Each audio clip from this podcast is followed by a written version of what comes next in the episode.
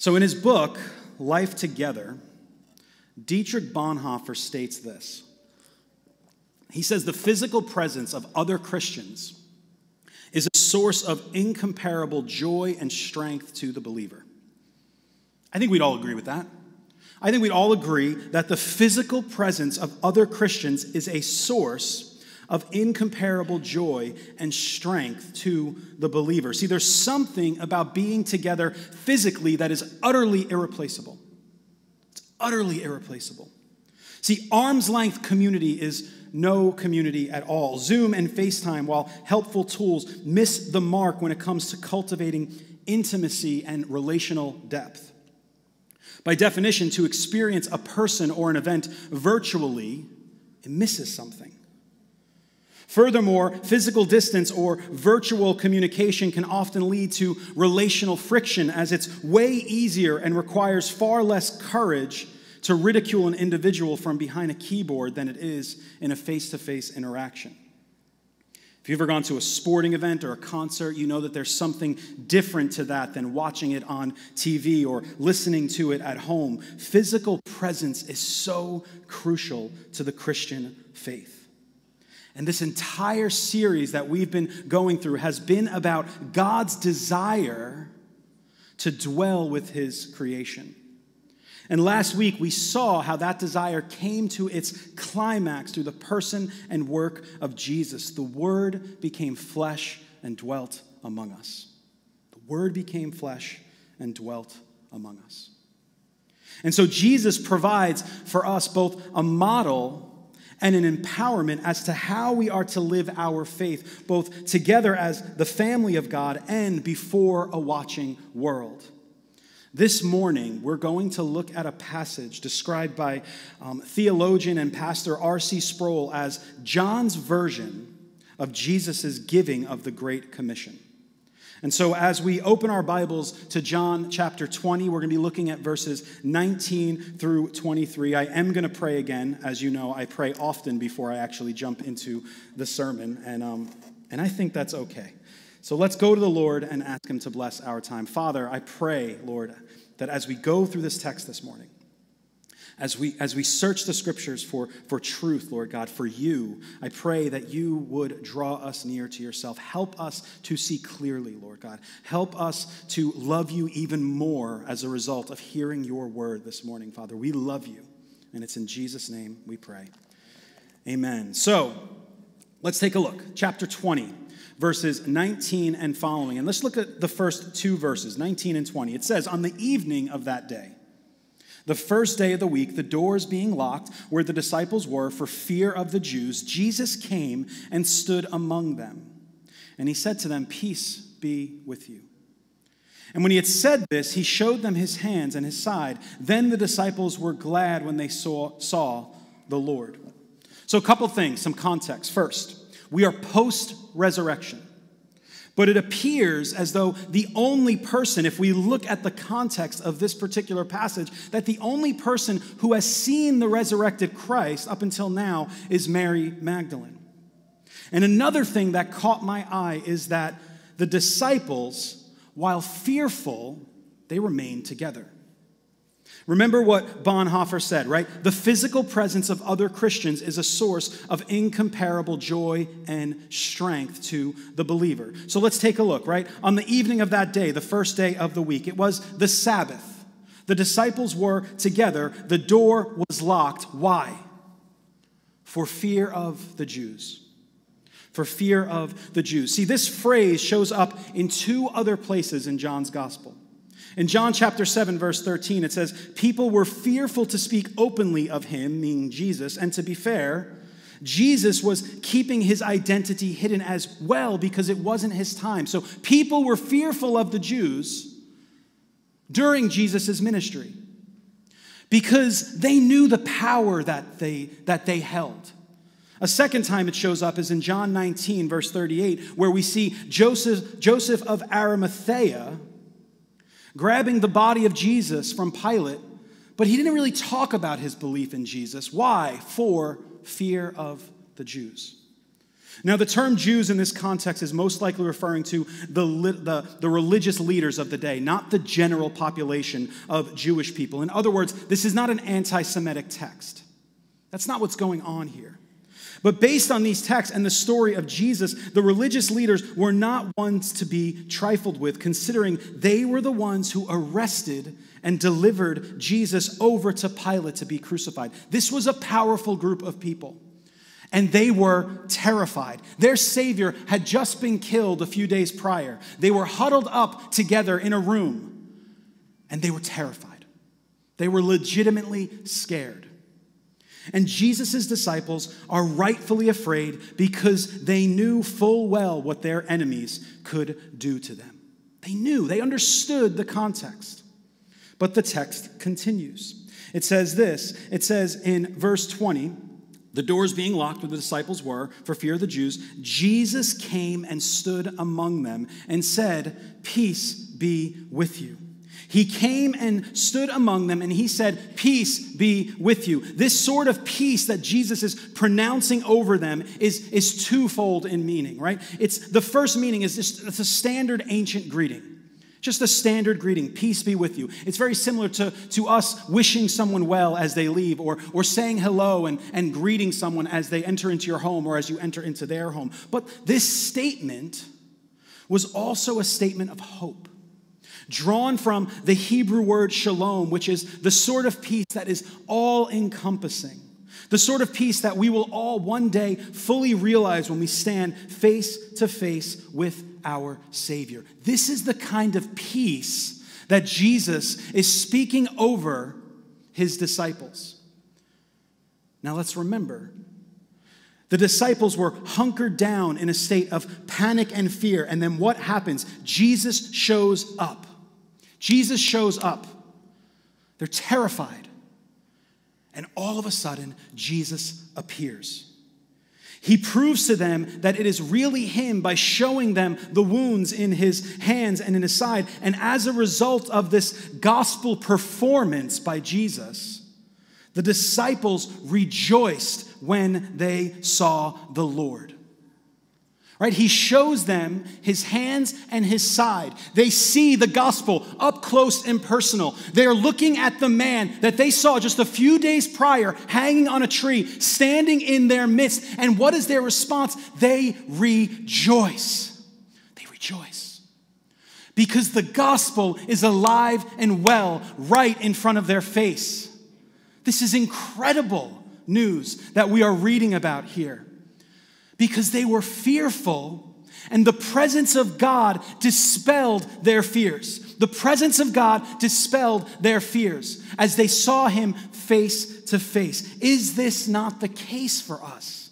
That when we are in the midst of pain and sorrow, when we are fearful of our circumstances, the presence of Jesus becomes our strength.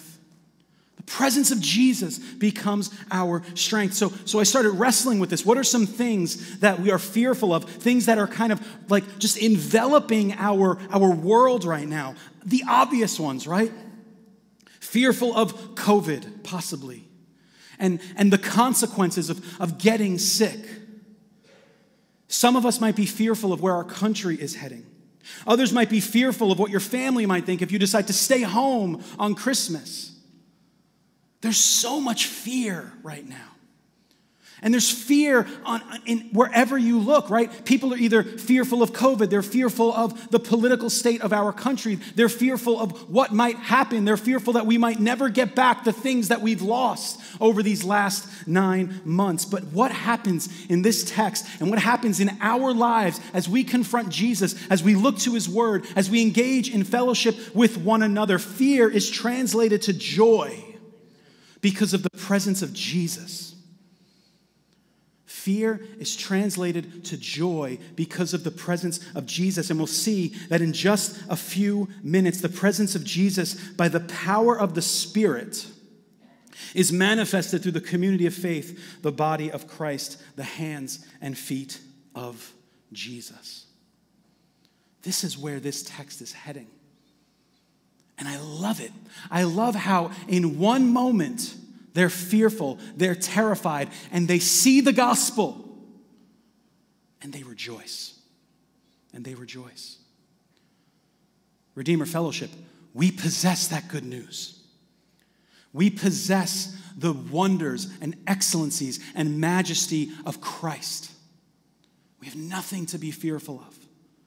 And we need to fight that fear. It doesn't mean that fear is not going to come. It doesn't mean that anxiety is not going to, to eke its way into our lives. I struggle with those things.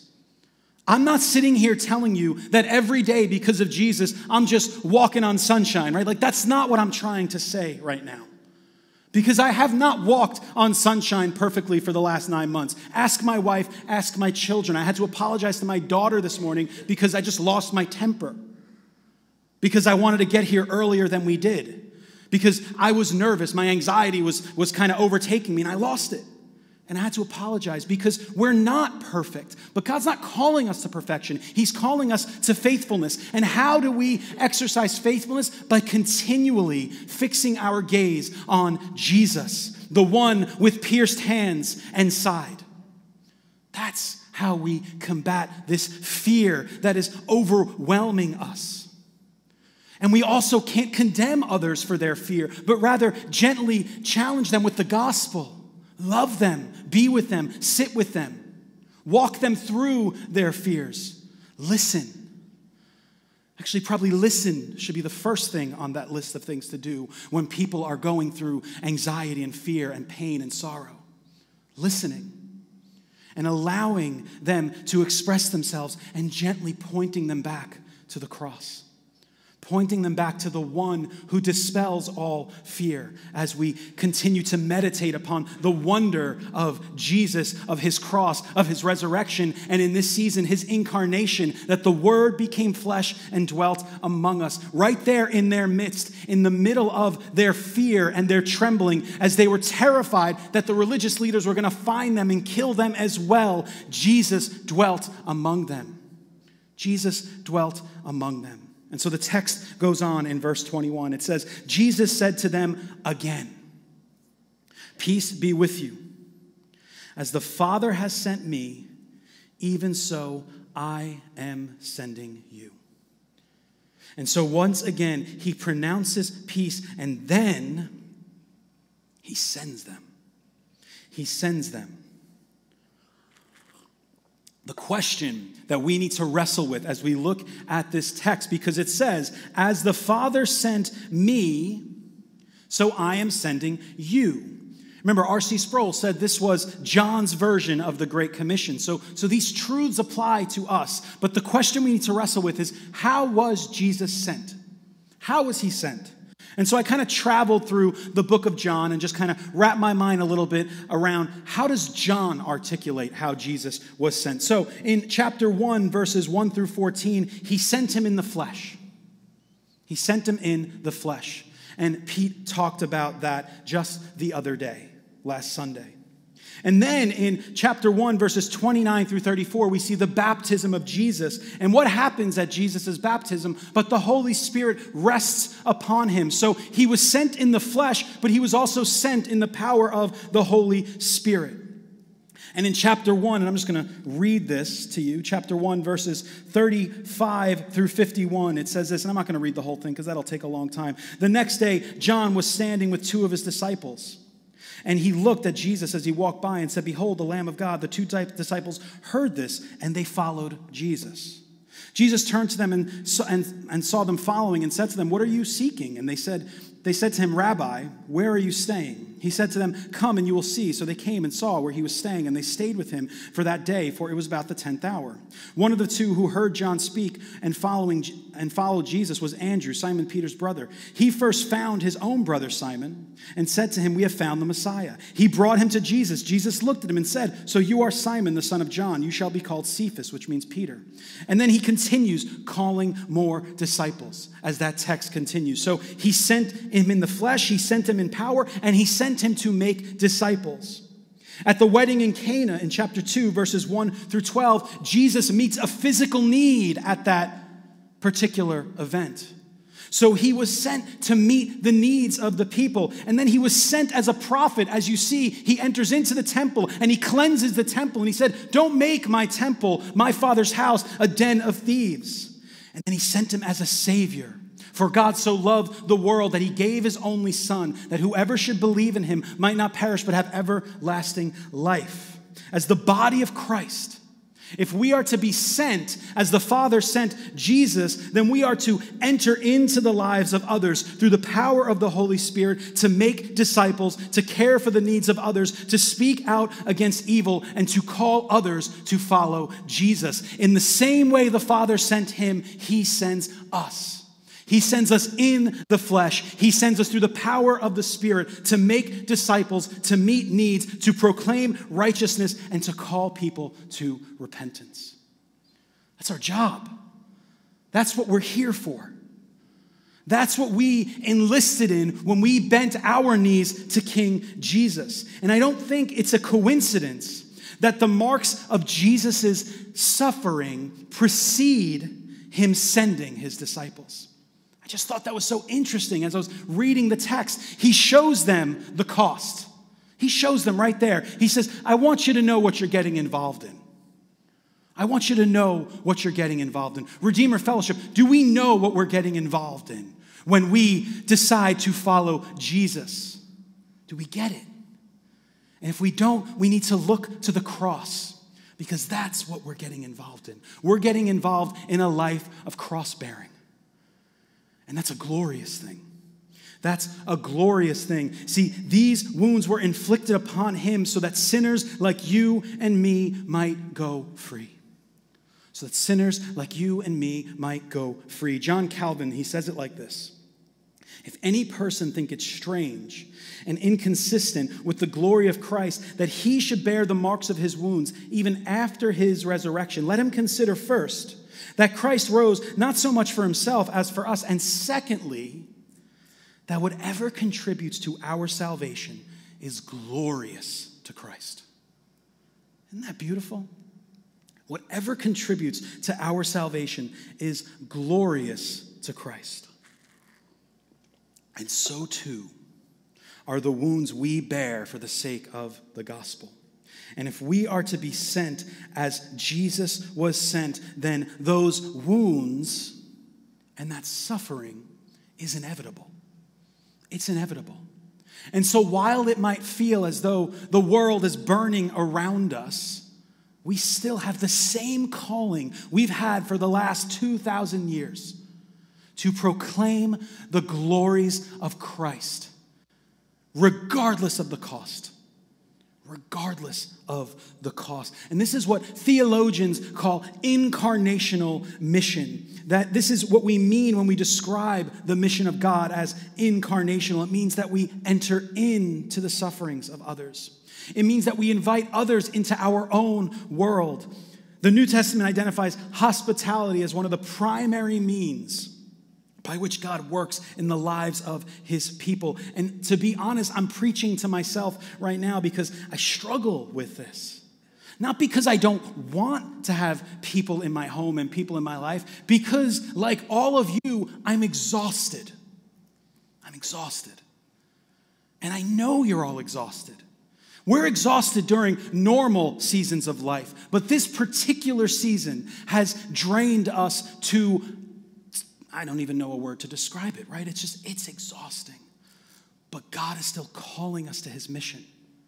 God is still calling us to enter into the lives of our family, our neighbors, our friends. With your neighbors, how can you think through and brainstorm ways to cultivate relationships with them, even in the midst of a pandemic? How can you be hospitable and learn the needs of others? I'm not saying you have to invite crowds into your home. I know we have to use wisdom right now. I get that. But we still can be creative. We still can think through how we can care for those around us. We've been doing it as a church. The fact that we've collected over a thousand pounds of food for the people of Toms River, what an incredible thing. What a glorious thing that we were able to do through the power of the Spirit as He works through the lives of His people. What a wonderful thing. And for parents, your primary mission is your children. Your primary mission is to teach them the gospel. We were, we were with a couple of friends, and, and we, were, you know, we were safe and all that. And, and we were praying together over the weekend. And my one buddy, he just started praying for all of our children that they might come to know Jesus.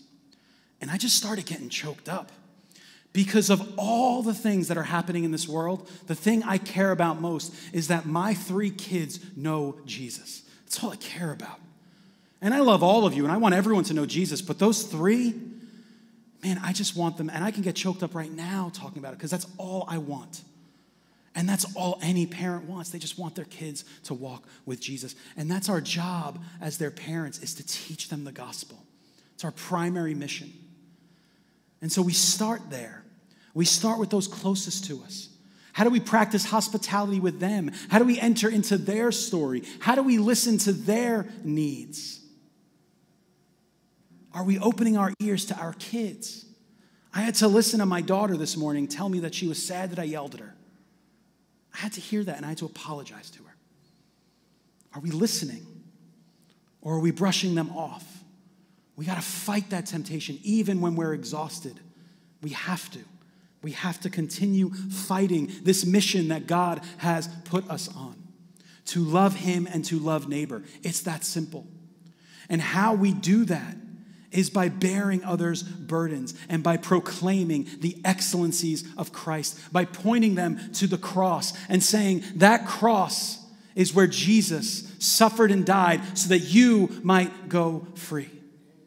This is, this is good news. This is good news. And we have to fight that laziness that I'm talking to myself about. I'm not calling you lazy, I'm calling me lazy. You guys are probably much harder workers than I am. But also, we need to fight the fear. Because I don't think it's always laziness. I think a lot of times we're scared to step out in faith. We're scared of what others might think. But remember, Jesus is in our midst. Through the power of the Spirit, He indwells us. We don't have to be fearful. Remember what happened with the disciples. They were fearful and then they rejoiced. They were fearful and then they rejoiced. And the only thing that changed was the presence of Jesus. The presence of Jesus. And we have him 24 7. For those of us who have put our faith in Christ, we have been brought into union with Jesus, which means we possess the Spirit of God every single minute of the day. He's with us. Pete read that passage from, from 1st or 2nd Corinthians about 1st Corinthians about how we are the temple and that the Spirit of God lives within us and that wherever we go, Jesus is there. We do not need to be fearful. We need to remember. We need to remind one another of that truth right? That's why it's so good that we can be together. And we are, we're practicing social distance. We're trying to be careful and utilize wisdom, but we need to be in one another's lives, pointing one another back to Christ, encouraging one another with the good news that Jesus is here, He's in our midst, He's with us.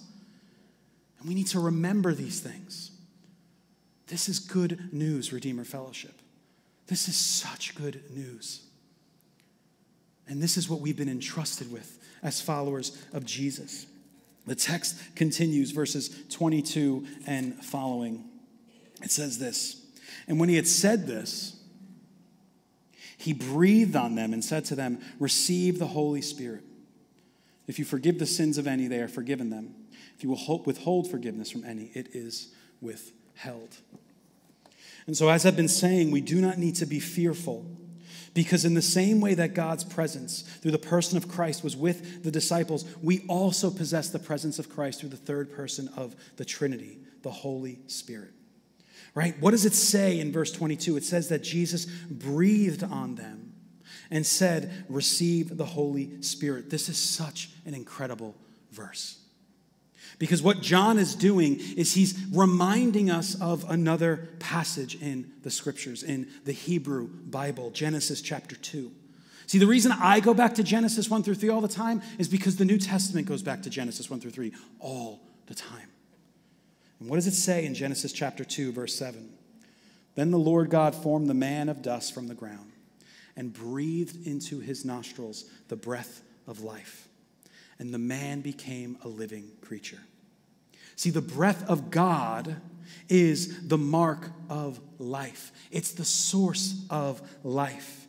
Jesus talks about this in John chapter 3 in his conversation with Nicodemus about how it is required that a man be born again. And how is a man born again? Through the power of the Holy Spirit. So there is the first birth that we see in Genesis chapter 2, verse 7, right? The old creation started with the breath of God, and the new creation starts with the breath of God. Do you see how wonderful that is? And then we see that in 1 Corinthians chapter 15 it says this thus it is written the first man Adam became a living being. The last Adam became a life-giving spirit. Life-giving spirit. And that's what we possess in Christ. We possess life and our responsibility is to go and proclaim that good news so that others might possess that same incredible, joyful, glorious life that only comes through the person and work of Jesus. What's the point? The peace of God which comes through the presence of God, is the means by which we participate in the life of God and are in turn sent out on mission to live out our faith, bearing the cross and proclaiming the good news of the resurrected King Jesus. It's good news. It's good news. It's such good news. And I know we talk about it week in and week out. And guess what? I'm going to talk about it week in and week out until the day I die, because that is what this is all about. Nothing else matters when we hold it up to the light of the gospel. Nothing else matters when we hold it up to the light of the gospel. That is what is stands at the crux of everything. And that is how everything that we do in our lives should flow from that truth that we belong to Jesus. How we live our lives in our families, how we live our lives at work, how we live our lives as husbands and as wives on the road, in, in wherever we are on the internet. It all should flow from the truth of the gospel and the Spirit of God that indwells each one of us. And so we can go about our lives and we can live our lives before a watching world, praying that they catch a glimpse of what God is like. And we proclaim the resurrected King. We proclaim the resurrected King. The passage close, closes with a, a little bit of a confusing verse. It says this If you forgive the sins of any, they are forgiven them if you withhold forgiveness from any, it is withheld. So, as we proclaim the good news of King Jesus, people are called to repent of their sins and believe in Jesus. And like I said, this verse is confusing. But when we read it in light of the other Great Commission passages in the New Testament, it becomes clearer. See, the spirit filled mission of the church is to pronounce the good news of Christ. And those who hear these words and respond in faith will have their sins forgiven, while those who do not will incur judgment. One pastor, John Piper, he says it like this When you tell people what I have done, and he's speaking as though Jesus is speaking, when you tell people about what I have done, speaking my word about my work and the power of my spirit, I am the one speaking through you so that if anyone believes your word, I forgive their sins. And if anyone does not believe your words, I don't forgive them. And since you are my voice and my truth, I speak of you forgiving them and you withholding forgiveness. What's the point? As the spirit-filled witness, as spirit-filled witnesses of Christ, we are called to be the mouthpiece of God called to be the mouthpiece of God, as the prophets were in the Old Testament. And as we warn this world of impending judgment, they will either respond in faith or in unbelief, resulting in forgiveness or judgment. And so when it says, if you forgive the sins of any, as we proclaim this good news, we are speaking the words of God. And it is God who forgives. We don't forgive sins and we don't judge sins in the way God does. That's not, how, that's not what John is getting at here. He is saying that we are the mouthpiece of God. But this is a glorious thing. Because what does it mean that we're the mouthpiece of God? None other than we are the body of Christ. See, there's something spiritual about that, there's something cosmic about that. We are not God, by no means. There is a creator creature distinction that has been has so much ink spilt over for the last 2000 years. We are not God, but we are the body of Christ. And that's a mystery. I don't fully understand it. If I fully understand it, I would explain it to you. But it means that we belong to Jesus and we are the hands and feet of Jesus on the earth. That's what it means. And so as we speak forth good news, people have the, the chance to either repent or they have the chance to turn their back on God. And then God forgives or judges. So that's what's going on in that text. It's a super confusing text, but it's an important one. And it calls us again to mission because, right, there are consequences of not believing the gospel. There is judgment for those who do not believe the good news of Jesus. And so that should light a fire under us as the church to go and proclaim this good news to others, that they might also go free. We're not in charge of salvation by no means, but we can either be used of God or not. That's our choice. Are we going to be used by God or not?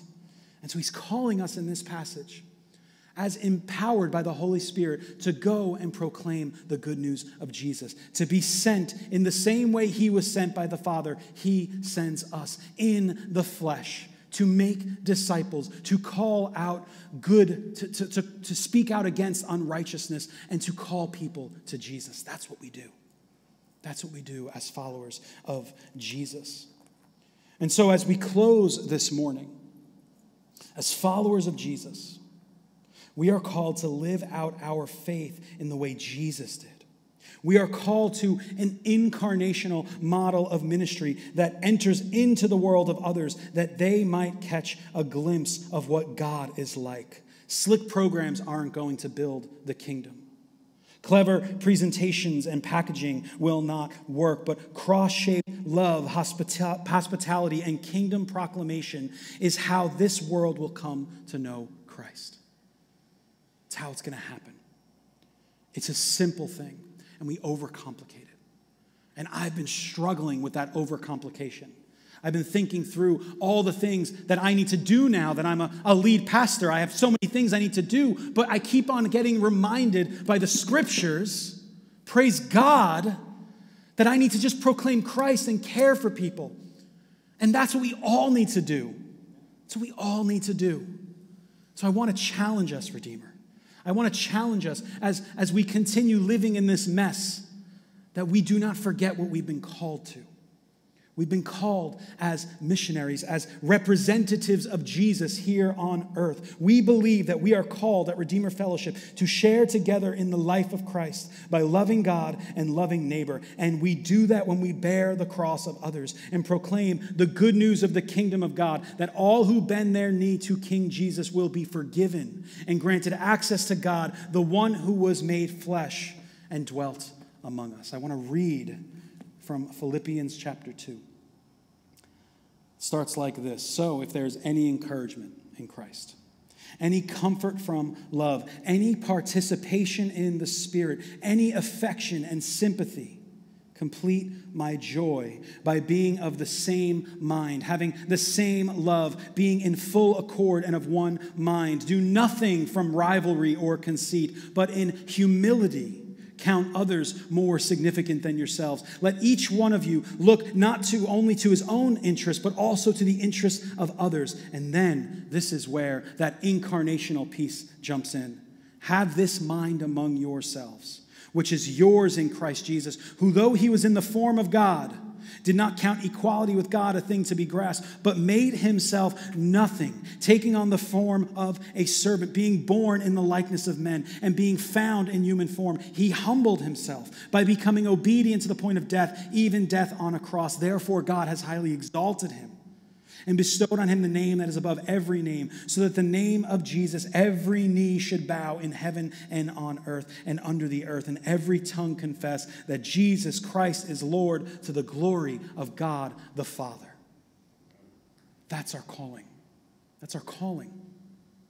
I want to challenge you because come February, we're going to be jumping into a series on the book of Acts. We're going to be in that book for, for an extended period of time, for a number of months. But I want to challenge you over the course of the next month or so to read through Luke's gospel. To read through Luke's gospel. And the reason why I want us to read through Luke's gospel is because what, first of all, Luke and Acts are actually a two volume work. It's called Luke Acts. We're going to be looking at the second volume, the book of Acts. But Luke's gospel is so wonderful because Luke was a doctor and he dealt primarily with, he was very, very specific and, and, very methodical. But a lot of times when you read his gospel, he talks so much about the physical nature. Talks so much about the physical. Even his articulation of the Beatitudes and the Sermon on the Mount is just a slight difference from Matthew, as he, he doesn't talk about the spiritual side of things as much as Matthew does, but he talks about the physical.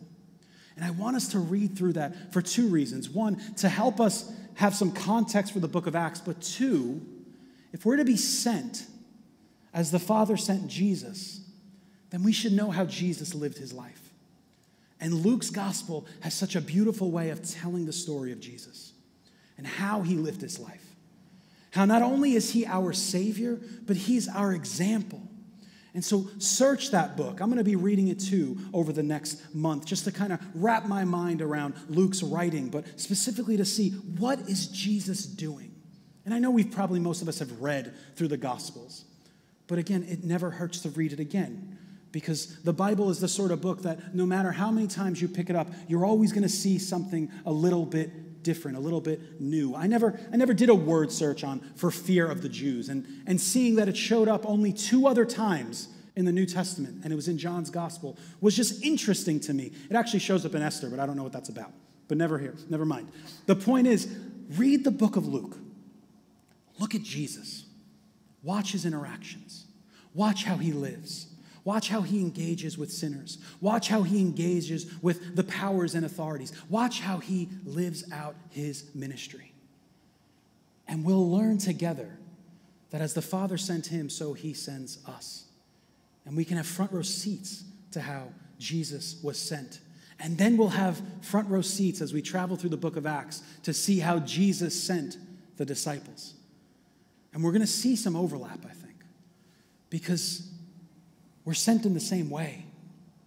We're sent in the same way to enter into the lives of others, to call people out of sin and darkness, to make disciples, to care for the physical needs, to proclaim the kingdom of God. That's our job, Redeemer.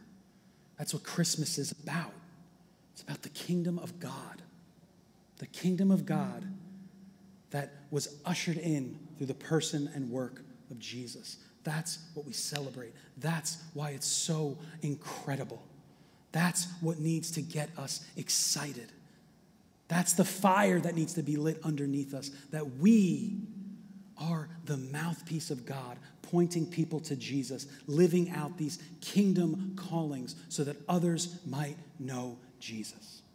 So that others might know Jesus. That we would be comforted, that we would experience peace so that we can be sent out.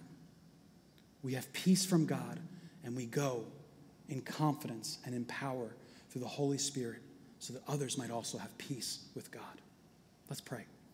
Father in heaven, I thank you for your grace. I thank you for this word. I thank you for this time that we were able to spend just searching the scriptures, understanding more so your desire to be with us, Father. And then this, this calling that we are to now enter into the lives of others in the same way you entered into our lives. Father, help us, Lord. Help us to be a church, Lord God, that proclaims the glories of your Son, Jesus, Lord, that lives out this calling to love you and to love neighbor, Father, to tangibly love those around us, Father, to listen instead of being quick to speak, Father, to use wisdom, Lord Lord, help us to wrestle with these things as a church. Father, we love you so much. So much we love you, God. We thank you for the cross, for the resurrection, for the incarnation, Lord God. Be with us now, Lord, as we come to your table, Lord. Nourish our souls. In Jesus' name we pray. Amen. Amen.